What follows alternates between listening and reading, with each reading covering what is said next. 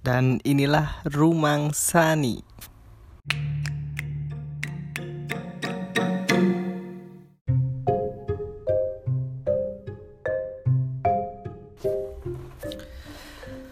Pada episode kali ini saya akan bercerita mengenai pahlawan Indonesia yang tidak atau belum tercatat sejarah. Nah, jadi persiapkan cemilan, minuman ringan sambil merokok dan rebahan. Mari kita belajar sejarah, mengulas sejarah Indonesia.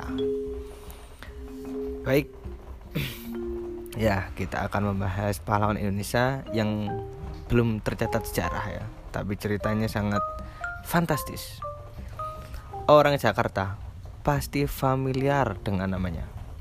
Sebuah nama jalan yang terbentang di daerah Jakarta Barat, tepatnya mulai dari arah Terminal Grogol, Cengkareng, Kalideres hingga membentang ke arah Tangerang.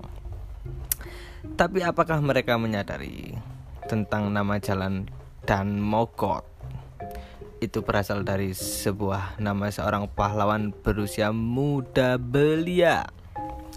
Nama asli pemuda keren ini adalah Elias Daniel Mogot.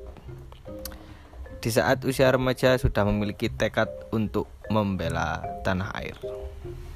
Nah, Fakta-faktanya adalah Dan Mogot dilahirkan di Manado pada tanggal 28 Desember 1928. Pada tahun 1942, umurnya itu sekitar 14 tahun dan Mogot masuk peta pembela tanah air.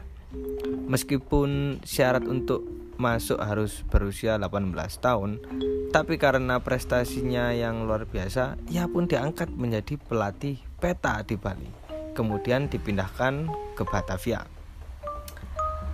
Tahun 1945, usia 16 tahun dan Mogot bergabung dengan pemuda lainnya mempertahankan kemerdekaan dan menjadi salah seorang tokoh pemimpin BKR Barisan Keamanan Rakyat dan TKR Tentara Keamanan Rakyat dengan pangkat mayor. Tahun 1945 dan Mogot diangkat menjadi Direktur Militer Akademi Tangerang. Saat ia berusia 17 tahun dengan calon taruna pertama yang dilatih berjumlah ada 180 orang.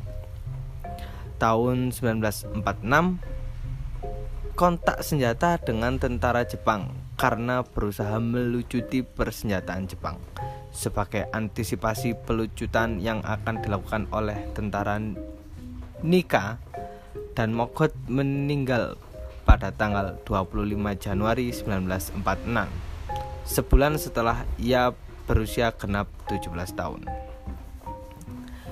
Elias Daniel Mogot bukan tidak atau belum tercatat dalam sejarah Cuma saja banyak yang tidak tahu dan tidak ngeh Kalau Dan Mogot itu diambil dari nama pahlawan Hal ini juga berlaku kepada Margonda dan Tole Iskandar di Depok banyak orang yang lebih mengenal dua orang ini sebagai nama jalan daripada nama pahlawan. Mungkin faktor yang membuat nama-nama ini terlupakan adalah karena beliau-beliau ini meninggal di era di mana pejuang-pejuang muda tidak bisa tercatat secara lengkap pada lembaran sejarah. Ditambah lagi, mungkin ya mungkin gaungnya memang tidak santer terdengar seperti pahlawan-pahlawan lain di masanya. Salah seorang perwira yang meninggal bersama dan Mogot adalah Subianto Joyo Hadi Kusumo. Kalian pasti mendengar nama itu familiar, bukan?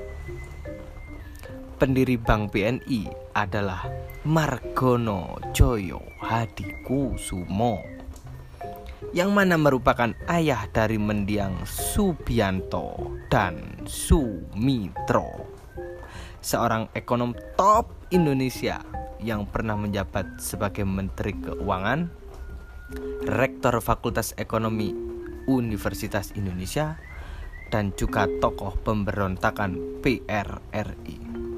Sumitra mempunyai dua orang anak bernama Hashim Joyo Hadi Kusumo dan Prabowo Subianto. Jadi Prabowo dinamai Subianto untuk mengenang pamannya yang gugur bersama dan Mogot. Puluhan tahun kemudian keponakannya menjabat sebagai Menteri Pertahanan setelah sempat berkarir di kemiliteran persis seperti pamannya. Nah, itulah cerita tentang pahlawan Indonesia yang belum tercatat sejarah. Nah, pada intinya kita jangan melupakan sebuah cerita sejarah. Karena cerita sejarah itu sangat unik dan menarik. Salah satunya adalah mengenang jasa pahlawan. Nah, terima kasih telah mendengarkan podcast saya. Kita akan sambung menyambung cerita lagi di episode selanjutnya. Terima kasih.